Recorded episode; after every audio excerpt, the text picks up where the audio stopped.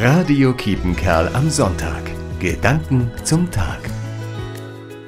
Das ist zu schön, um wahr zu sein. Vielleicht kennen Sie diese Redensart. Skepsis spricht aus dem Satz, so als könnte es ungetrübte Freude gar nicht geben. So als müsste in diesem Leben immer ein Haken irgendwo zu finden sein. Zu schön, um wahr zu sein. Vielleicht hat das auch Maria Magdalena empfunden, als sie dem auferstandenen Jesus begegnet ist am allerersten Ostermorgen.